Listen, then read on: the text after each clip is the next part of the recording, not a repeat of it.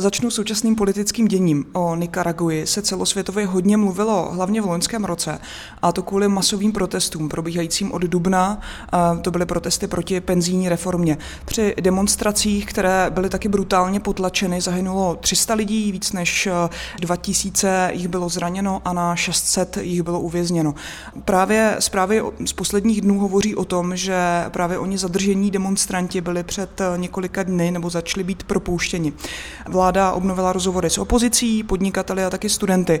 Tak mě vlastně zajímá, jestli to podle vás znamená konec celé národní krize a jestli věříte, že se ta situace v Nikaraguji obrací k lepšímu. Para empezar, eh, tendría que eh, eh, contarles que además de la crisis, o sea, la crisis empezó. Já bych jenom na úvod ráda řekla, že veškeré ty protesty, které začaly, vlastně ta celá krize byla způsobena především jedním ekologickým problémem. Šlo o to, že v jedné indiánské rezervaci došlo k požáru. A vlastně jde o to, že tento požár nebyl způsoben tak, jak běžně dochází k tomu v takzvaných suchých lesích, kde prostě z ničeho nic dojde k nějakému požáru. Ale ty lesy, které jsou v této rezervaci, jsou, řekněme, vlhké, jsou to vlhké pralesy. To znamená, že pokud tam došlo k požáru, tak to znamená, že to byl nějaký kriminální čin, že někdo musel tento požár způsobit. Pět dní potom se snažili uhasit tento požár, tak vlastně lidé vyšli do ulic a protestovali kvůli tomu, že ten požár stále probíhá, už je to pět dní, co tam neustále něco hoří a není možné ten požár nějakým způsobem uhasit. Do ulic jsme vyšli i my všichni, například i já jsem šla protestovat, protože má hudba pojednává o mnoho ekologických témat, které jsou spojené s životním prostředím. Je pravda, že vláda proti nám, bylo nás asi méně než 200 lidí, kteří jsme vyšli do ulic, tak vláda proti nám zasáhla velmi brutálně brutálním způsobem. V podstatě policisti, policisté, kteří byli nasazeni do této akce, těch bylo dvakrát více. Začali nás být, začali nás tlouc a byl to, vel, byl to velmi násilný čin. My vlastně to, co jsme chtěli, tak my jsme požadovali, aby ten pažár byl uhašen, aby, aby ho vláda uhasila a aby také vláda přijala zodpovědnost za to, že k tomu požáru vůbec došlo. Teprve tři dny poté, co došlo těmto událostem, těmto protestům, začaly různé machinace s tím penzijním fondem a s penězmi. A právě v tomto okamžiku se zbytek lidu, zbytek Nikaragujců přidal právě ke studentům, kteří jako první vyšli do ulic kvůli tomu požáru. Všichni tedy začali protestovat především kvůli tomu, že vláda vláda ne, nakládá nevhodným způsobem s penězi, které patří všem obyvatelům Nikaraguji. A je pravda, že ty protesty vlastně byly nebezpečné z toho důvodu, že my, co jsme protestovali, tak jsme chtěli takový klidný občanský protest. Vyšli jsme do ulic, ale nebyli jsme ozbrojeni.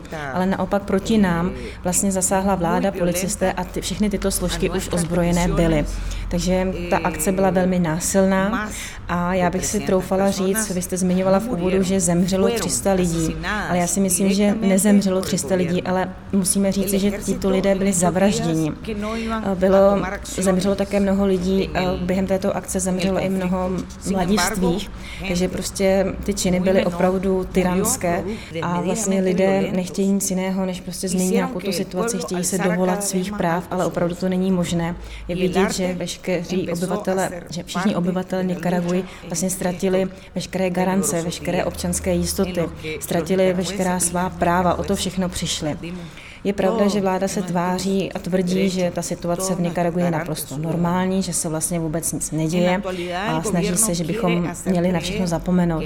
Ale jak můžeme zapomenout na všechny ty hrůzné činy? Nemůžeme zapomenout na to, že více jak 600 lidí bylo uvězněno a skončilo ve vězení. Když pak jsou z toho vězení propuštění, tak automaticky oni jdou zpátky domů, to první, co jde, jdou domů. Ale v podstatě vidí, že dochází k tomu, že vůbec nemají reálně žádná legální, žádná právní práva, nemají možnost, jakým způsobem se, brá, se bránit. Ta vláda je prostě z něčeho nařkne a oni prostě nemají, nemohou nic dělat. Vy jste zmiňovala ještě nejrůznější rozhovory a jednání. Je pravda, že vláda vyjednává, ale v podstatě ona vůbec nevyjednává s tím většinovým obyvatelstvem. Spíše vyjednává s kapitalisty, ale úplně s jinou stranou, ale ne s těmi, s kterými by vyjednávat měla. A v podstatě ty ho- rozhovory, ta vyjednávání, to je jen taková strategie ze strany vlády, protože vláda se snaží jenom nějakým způsobem získat si čas a hledá čas na to, aby pak dále mohla dělat nejrůznější machinace s penězi, aby mohla věznit další nevinné osoby. My máme například zprávy, že všechny ty osoby, které jsou uvězněné a zatímco sedí ve vězení, tak to chování vůči nim je velmi nepříjemné. Jsou tam kolikrát týrání, jsou, dochází k nejrůznějším mlácením, napadání, takže prostě opravdu fyzicky jsou na tom velmi špatně a ta situace je neúnosná. perseguida. My, když se bavíme o vládě, o nátlaku ze strany vlády, tak je teda potřeba říct, protože ne asi každý v Česku sleduje dění v Nikaraguji, že vlastně v Nikaraguji eh, je u moci od roku 2007 někdejší gerilový vůdce prezident Daniel Ortega, který právě má podmaněny mm, ať už různé státní instituce, armádu, policii i vládu. Vy jste zmínila, že vláda vede rozhovory ale s těmi nesprávnými lidmi, že nevede rozhovory s těmi, se kterými by měla. Když se podíváme na tu nikaragujskou společnost, čí podporu ta vláda má a vlastně jak třeba silná proti tomu je opozice a naopak jaká podpora přichází právě té opozici. Zmiňovali jsme, že v rámci těch demonstrací protestovalo hodně studentů, tak jsou to právě třeba vzdělanější, liberálnější vrstvy, které podporují tu opozici. Jak to je? La verdad es que eh, Yo considero que dentro de este movimiento hay... Pokud tedy jde o složení té opozice, tak já si myslím, že nelze nějakým způsobem vyhradit a specifikovat tu opozici, že je to pouze jeden proud nebo nějaké jedno jádro. V rámci té opozice je mnoho různých typů nejrůznějších lidí. V podstatě nelze říci, že jsou to osoby méně nebo více vzdělané. A ta opozice má opravdu nejrůznějších typů, je taková plurativní, je tam prostě hodně nejrůznějších hlasů. Co se týče vlastně veškeré té situace, máme tu různé proudy, které mohu třeba jmenovat. Například se jedná o venkovany, venkovanky, které mají Doňu Francisku, která je vede a vlastně vytváří tu opozici. Dalším takovým proudem jsme my, feministky, které se domáhají svých práv, protože vidíme, že ta nová vláda prostě více tvářila, že se dostala k moci prostřednictvím revoluce, tak v podstatě hned od té doby, co je prezident u moci, tak začal penalizovat nás ženy a začal nám brát naše práva. Je pravda, že současná vláda a prezident se snaží tvářit, že se jedná o levicovou vládu, ale v podstatě to vůbec není levicová, pra, levicová vláda, když se podíváme na vše, co dělá. Je pravda, že lidé, kteří spolupracují s vládou nebo s prezidentem, tak jsou to především takové typy lidí, kteří za to něco dostanou, že za to prostě něco získají. Jsou to většinou osoby, které buď mají nějaký kapitál, anebo je to typ lidí, kteří mají k dispozici zbraně, ať už je to tedy policie, nebo nějaké ozbrojené složky. A dalším takovým bodem, s kterými vláda spolupracuje, jsou pak především investoři, takže tam pak vidíme jisté ekonomické zájmy. Dokonce vláda má i takové taktiky, že třeba dokonce i mě vláda oslovila, že mi zaplatí za to, abych dělala nějaké kampaně, abych zpívala jako umělkyně a abych jim získala vlastně hlasy a mladé osoby. Já musím přiznat, že já jsem odmítla tuto nabídku, ale musím také uznat a říci na rovinu, že někteří mý kolegové na to přistoupili a prostě dostali se do této mašinérie. Takže tady vidíme, že se zatím neskrývají pouze politické zájmy, ale také musíme ještě vyzdvihnout, že celá ta situace je ovlivňována také ekonomickými zájmy. Zde bych například uvedla eh, to, že Daniel Ortega vlastně začal spolupracovat s jedním čínským investorem, s jedním čínským kapitalistou. Ne, že by začal spolupracovat s čínskou vládou, s naším zpřáteleným lidem nebo s přátelenou zemí, ale opravdu s jednou osobou, prostě s investorem. A začali vlastně pracovat na projektu na průplavu a vůbec nikdo se nás jako společnosti nezeptal, jestli my jako Nicaragua, Nicaraguici chceme vůbec tento projekt. Jak už jsem tedy říkala, to jádro tedy nemá jednu, opozice nemá jednu jasnou politiku, jedno jasné vymezení. V podstatě tu opozici můžeme charakterizovat následujícím způsobem. Eh, my se snažíme provádět určitou revoluci. Revoluci, která je klidná, která je pacifistická, která je bez zbraní a která chce dosáhnout nějakých demokratických hodnot. Naopak proti nám vlastně stojí strana a proti čemu my vlastně protestujeme, tak to jsou to je násilí, protestujeme proti zbraním, protestujeme protestujeme proti týrání, únosům, protestujeme proti kapitalismu. Je pravda, že i kdyby třeba 25 tisíc nás, co protestujeme, bylo někde mimo zemi, tak můžeme se pokusit něco změnit, ale nevíme, zda vůbec budeme mít nějaký hlas nebo nějakou sílu, protože ono je velmi těžké bojovat za naši věc, bojovat za něco, když vlastně my v Nikaraguje nemáme vůbec žádný hlas, není nás slyšet.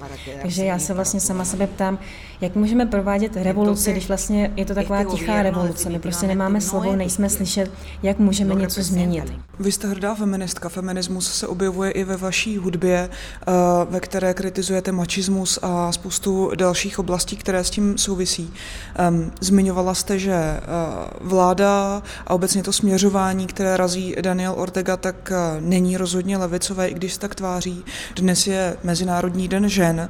Pojďte být konkrétní v tom, jak jaká práva, jak je ta pozice žen vlastně oklešťovaná v té společnosti a kdybyste mohla postavení žen v Nikaraguji vlastně charakterizovat obecně. Ano, já bych se vrátila asi o 11 let zpátky. V podstatě byl to ten samý den, také Mezinárodní den žen, kdy my ženy jsme se rozhodli, že vyjdeme do ulic. Vlastně to spíš bylo tak jako oslavit ten Mezinárodní den žen.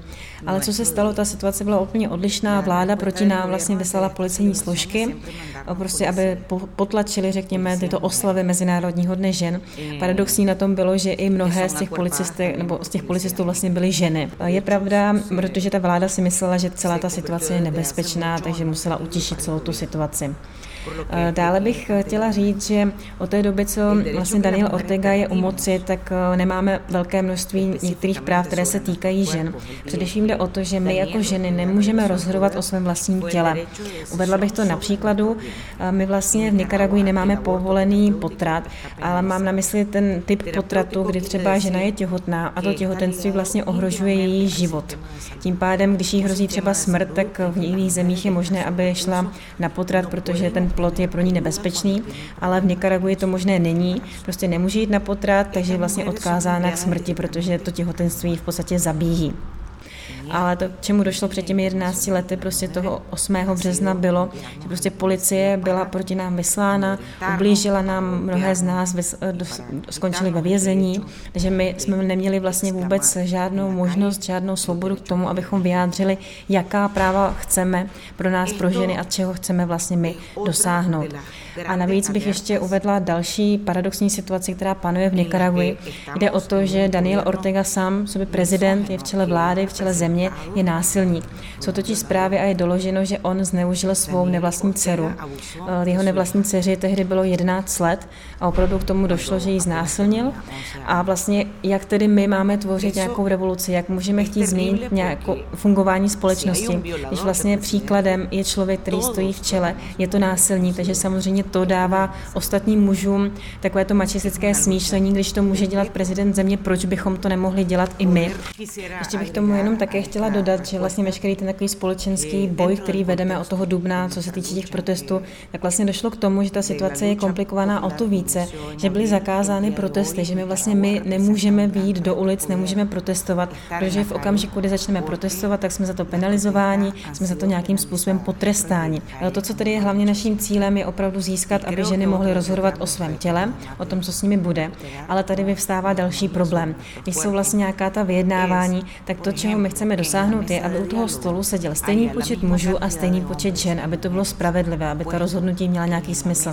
Že v současné době, pokud probíhají nějaká jednání, tak u toho stolu nesedí jedna jediná žena, jsou tam pouze muži. To jsem se právě chtěla zeptat, eh, kolik je žen v politice. Sí, eh, el gobierno trata eh, de, de cualquier manera dar una muy buena impresión, sobre todo fuera del país.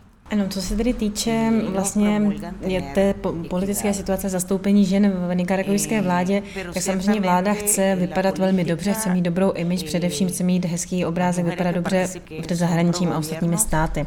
A samozřejmě na oko, řekněme, prosazuje rovnost, že by tam měly být muži i ženy. Ale vlastně ta situace je taková, že v politice ano, jsou tam ženy ve vládě, ale jsou to spíše ženy, které vlastně souhlasí s tím režimem, souhlasí s tou vládou a vlastně jsou pod spárem nebo jsou pod vlivem vlivem prezidenta, násilníka a člověka, který prostě má mačistické sklony. Takže o rovnosti jako takové zde vůbec jakoby nelze mluvit mezi muži a ženami. A vlastně, když se vrátíme trošku zpátky v čase, tak v 80. a 90. letech už tehdy feministky bojovaly proti tehdejší diktatuře a je pravda zde říci, že feministky vždycky byly jakoby proti té vládě, ale byly jakoby takový samostatný prout, nikdy vlastně feministky nebyly součástí té vlády. A já mohu ještě také mluvit i sama za sebe. Zažila jsem toho už mnoho, je mi přeci jen 50 let. A vždycky během těch protestů, během té revoluce existuje několik možností, ale my jsme vždycky volili druhou, třetí nebo čtvrtou možnost. Nikdy jsme nechtěli jít tou cestou té první možnosti, protože první možnost je boj a válka. Je pravda, že ženy, které jsou ve vládě, tak sice tam jsou, ale v podstatě oni vůbec nebrání to rizí, ta typická práva žen. V podstatě, když vezmeme příklad Rosario Murie, tak vlastně tam jde o to, že ona chrání vlastně toho muže, chrání toho násilníka, který znásilnil vlastně její dceru a to je velmi smutné rozhodnutí. Ona vlastně nechránila tu dceru, nepostavila se za svou dceru, ale postavila se za muže, který vlastně to dítě znásilnil. Takže je, je vidět, že ona dříve byla umělkyně, ale pak se vydala na tu, do té, dostala se do té politické scény a v podstatě chrání mačistu, chrání svého manžela. Ta situace je opravdu velmi paradoxní. Ona naopak podporuje mačismus, celé to chování, vůbec ta situace je taková mizogyní. A jde o to tedy, že ty ženy na závěr mohou říct, jsou sice ve vládě, ale nemají tam žádný hlas, nemohou moc rozhodovat, e, ta jejich role je minimální, je to spíše opravdu na oko a jsou součástí mačistické oligarchní vlády, která je tradiční, která je zastarala a vůbec s nějakým jiným způsobem nechce prát za, prát za práva žen. Las mujeres que participan, participan bajo los preceptos de un gobierno machista, violento y arcaico y oligárquico. Teď se pojďme eh, dostat možná konečně k vaší hudbě. Mě by zajímalo, jestli to, že eh, teď je tak jako naléhavá aktivistická, tak je třeba i dáno tím, že jste s aktivistickou hudbou vyrůstala. Ano, samozřejmě má hudba, byl, na, na mé hudbě můžeme pozorovat velké množství nejrůznějších vlivů. Především má hudba se věnuje vlastně sociální ne, nespravedlnosti a také především musím říct, že má hudba je ovlivněná tím, že já sama jsem vyrostla během revoluce vlastně, než všechny ty revoluční myšlenky, to vše se v mé hudbě spojuje. Já se především snažím o to, aby v mé, z mé hudby bylo cítit to, že vsázím na život, že jsem hrdá na, na veškeré hodnoty života a že také prosazuji svou hudbou, nebo snažím se podporovat především solidaritu. A dalším tématem, které se velmi často objevuje v mé hudbě, je silný vztah s přírodou. Vyrostla jsem na venkově a mám opravdu velmi blízký vztah ke své zemi, k přírodě a k venkovu. A další fakt, který se odráží na mé hudbě, je skutečnost, že jsem žena a že samozřejmě my ženy vlastně jsme ty, které píšou dějiny, přestože se o nás v učebnici dějepisu vlastně vůbec nemluví a žádné zmínky tam o nás nejsou. Já přiznávám, že dlouho ve mně byl takový ten pocit, že jako žena mohu prostě dělat velké věci, že mohu změnit svět a snažím se tento pocit, který jsem měla především jako malá holka, tak tento pocit se snažím v sobě uchovat během těch 50 let, co vlastně tady na té zemi žiju.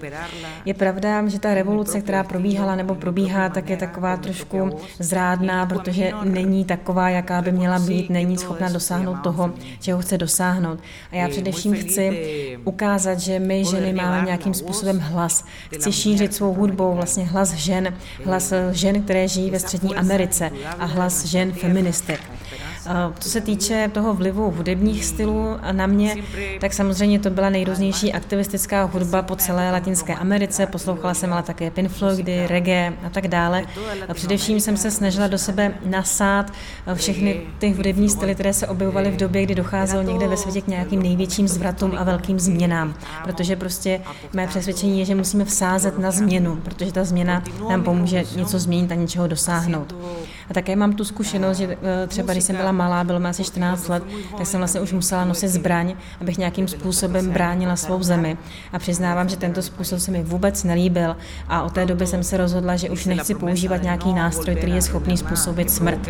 Proto jsem se naopak eh, rozhodla zvolit hudbu a šířit ty revoluční myšlenky prostřednictvím hudby, protože si myslím, že ta hudba nám dává život a umožňuje nám změnit nějaký ten úhel pohledu a změnit vůbec nějakou tu situaci.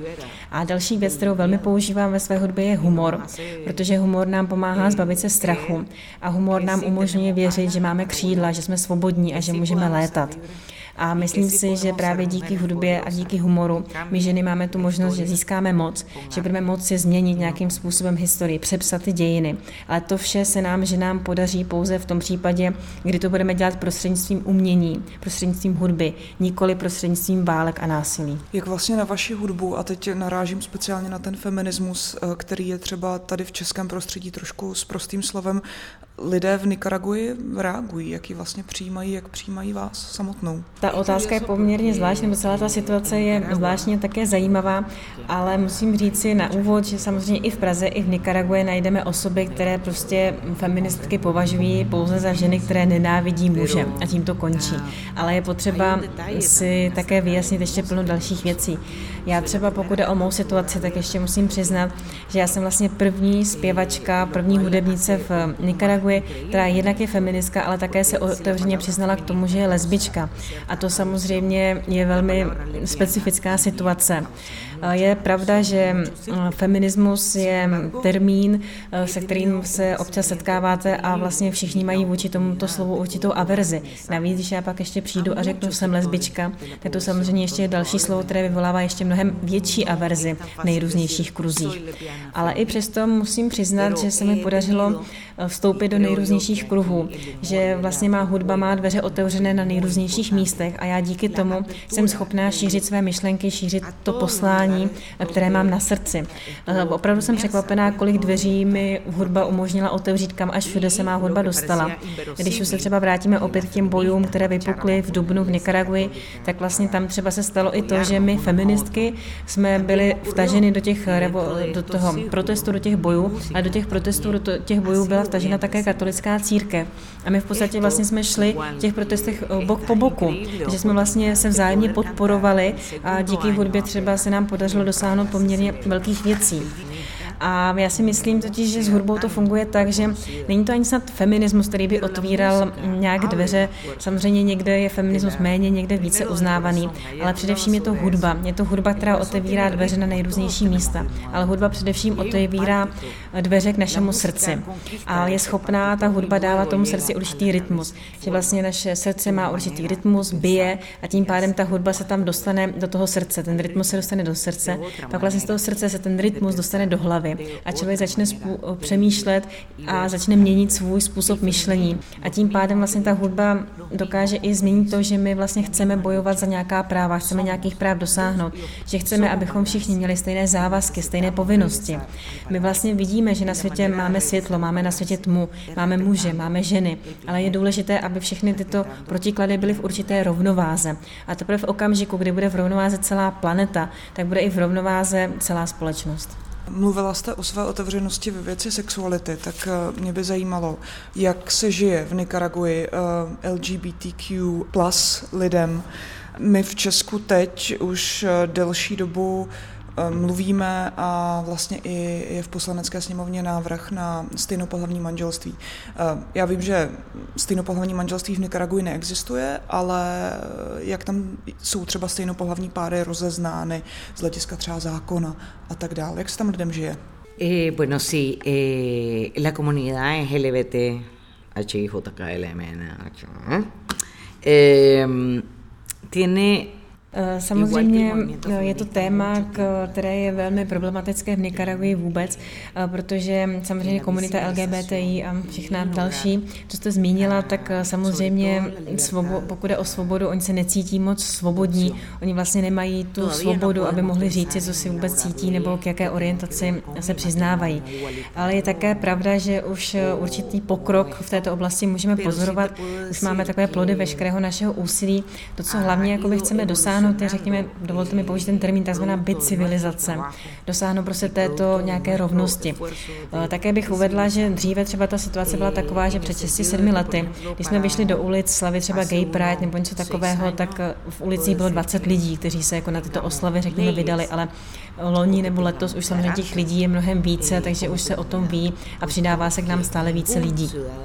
Tady spíš problém, pokud jde o ta práva, o určité garance, tak ono je to těžké, jak můžeme přiznávat práva a nějaké garance této komunitě, když vlastně žádný obyvatel Nikaraguji nemá vlastně svobodná práva ani žádné garance. A co se týče takové té všeobecné kultury a povědomí, tak tam je to opravdu těžké, protože když se ta komunita necítí svobodná, tak logicky tají svou sexuální orientaci a otevřeně se k ní nějakým způsobem ani nehlásí, protože nemá prostě nějakou důvěru eh, se nějakým způsobem specifikovat identifikovat. Zde bych opět zdůraznila opět, jak už jsem několikrát uvedla v tomto rozhovoru, velkou důležitou roli hudby a umění. My nějakým způsobem se snažíme vyjednávat s vládou, vedeme hovory na toto téma, ale v podstatě, jak už jsem říkala, je to téměř bezpředmětné, co máme dosáhnout, protože nikdo nemá práva, žádný občan nemá v podstatě práva a garance tím pádem ani ne komunita LGBTI, ani vlastně feministky nebo ty feministické proudy. Je pravda, že tyto dvě komunity spolu už dlouhodobě spolupracují, snaží se dosáhnout něčeho. Pracujeme na tomto tématu, ale je pravda, že máme před sebou ještě hodně dlouhou cestu, než se nám povede něco nějakým způsobem změnit. A především je i pravda, že právě tyto dvě komunity nejenže bojují o svá vlastní práva, jako práva feministek, práva LGBT a komunity, ale především bojujeme za práva vůbec obecně všech obyvatel Nikaraguy. De todo y todas, independientemente de sus preferencias. Vy jste zmínila to, že eh, se snažíte vyjednávat s vládou nebo mm, jim říkat o tom, jaká práva potřebujete. Chápu, že se ten aktivismus ve vašem případě děje uměním na jedné straně, ale znamená to, že jste taky členkou různých neziskových organizací a tak dál a aktivně se v rámci nich angažujete. Vím, že neziskové organizace to vůbec nemají v současné době jednoduché, že čelí eh, restrikcím taky ze strany vlády a tak dále. Sí, definitivamente, porque están sufriendo igual persecución que, que toda la población. Eh, Pokud je o neziskový sektor, tak neziskové organizace jsou pronásledovány v Nikarague, mají to velmi těžké a složité. Eh, je pravda, že vlastně oni se snaží dosáhnout nějakých práv a vlastně pokud jim to nejde, tak za to, co dělají, jsou vlastně pro následování stejně jako někteří jiní Nikaragujci, kteří se také zasazují o to, abychom získali práva a svobody. Já se snažím být především v první řadě nezávislá umělkyně, takže já si sama vybírám, s kým budu spolupracovat a s kým ne. Nejsem vázaná k nějaké jedné neziskové organizaci. Vedle toho jsem také spolupracovala s OSN, s UNICEF, jejíž projekty jsou zacílené na to, aby pomáhali dětem, ženám anebo lidem obecně získat jejich práva. Ale i tyto všechny neziskovky, tyto mezinárodní organizace jsou v Nikaraguě pronásledovány. Velmi často dochází i k tomu, že musí ze země odejít, aby mohli dále pracovat ve své misi, aby mohli nadále pracovat v tom, že hájí práva a svobody všech lidí defendiendo los derechos humanos y las libertades del pueblo. Zmínila jste pro následování neziskovek a jednotlivců, třeba i novinářů a tak dál. Při zahájení festivalu Jeden svět dostala cenu Homo hominy nikaragujská farmářka Franciska Ramirez, eh, která za práva ve své zemi ale bojuje ze sousední Kostariky. Tak eh, by mě právě zajímalo, jestli mm, vlastně odchází z Nikaraguji hodně lidí na ten nátlak ze strany vlády a tak dál. A já vlastně nevím, jestli vy žijete v Nikaraguji eh, nebo ne. A pokud ano, jestli jste někdy uvažovala o tom, že odejdete, případně za jakých okolností? Sí, yo creo, no estoy segura de esta cifra, pero eh, creo que habrán unas 25 mil personas fuera de Nicaragua. Tak celá tato situace je opravdu velmi komplikovaná, co se týče čísel, tak bohužel ty přesné údaje, přesná čísla říct si nemohu, ale předpokládám, že mimo Nikaragu je asi 25 tisíc lidí, kteří museli odejít. Samozřejmě včetně nich je Doňa Franciska, která svůj boj začala asi před sedmi lety. V okamžiku, kdy se vydala na tuto těžkou cestu, tak já jsem se k ní přidala. A musím tedy přiznat, že i já už 8 měsíců nejsem v Nikaraguji, musela jsem 31. srpna odejít. Bylo to vlastně během turné a odešli jsme s kolegyní z Mafe Carrero, když jsme byli na celém tom turné a je pravda, že je to pro nás velmi složité. Eh, věděli jsme totiž, že jsme na nejrůznějších seznamech eh, umělců, kteří vlastně jsou zakázaní nebo které prostě proti nímž jsou namířeny nejrůznější aktivity vlády. Došli jsme do Kostariky také a prostě jsme v takové situaci, že se prostě momentálně nemůžeme vrátit zpátky do své rodné země, stejně jako Doňa Franciska. A musím říci, že my tedy jsme mimo zemi, jsme mimo Nikaragu, kde se snažíme pracovat a bránit na, naše práva ale je to opravdu velmi těžká situace. Já jako hudebnice jsem vždy byla zvyklá cestovat, být mimo domov, ale prostě momentálně ta situace je, že vím, že se nemůžu vrátit domů, tak opravdu ta situace je velmi vypjatá a je to pro mě velmi náročné, protože navíc vím, že v Nikaraguji mám svou rodinu, mám tam své přátele a nemůžu je vlastně vidět, nemůžu je navštívit a nemohu s nimi být v kontaktu. Pro nás každý den je velmi těžký, každý den jsme ve velkém nebezpečí, ať už my nebo naši blízcí. A jsou to pro nás velmi těžké a náročné momenty. My v těchto okamžicích pouze máme zprávy o tom, co se třeba v Nikaraguji děje. Teď zrovna nedávno jsem se dozvěděla, že jeden, jedna spolupracovnice zmizela, druhá je třeba ve vězení. Takže prostě vůbec nevíme, jaké ty osudy těch lidí jsou. My tedy, pokud jsme venku, jsme mimo Nikaragu, jsme mimo zemi, tak aspoň jsme se všichni snažili spojit. My jsme sice daleko, je to velmi těžké, ale společně spolupracujeme, vzájemně se podporujeme, abychom dosáhli nějaké změny a především, abychom si získali právo, že se můžeme zpět vrátit do naší rodné země a moci pracovat na našich projektech, ale přímo z naší rodné země, přímo z Nicaraguje. para poder conquistar el derecho de estar en nuestro país y seguir trabajando desde ahí.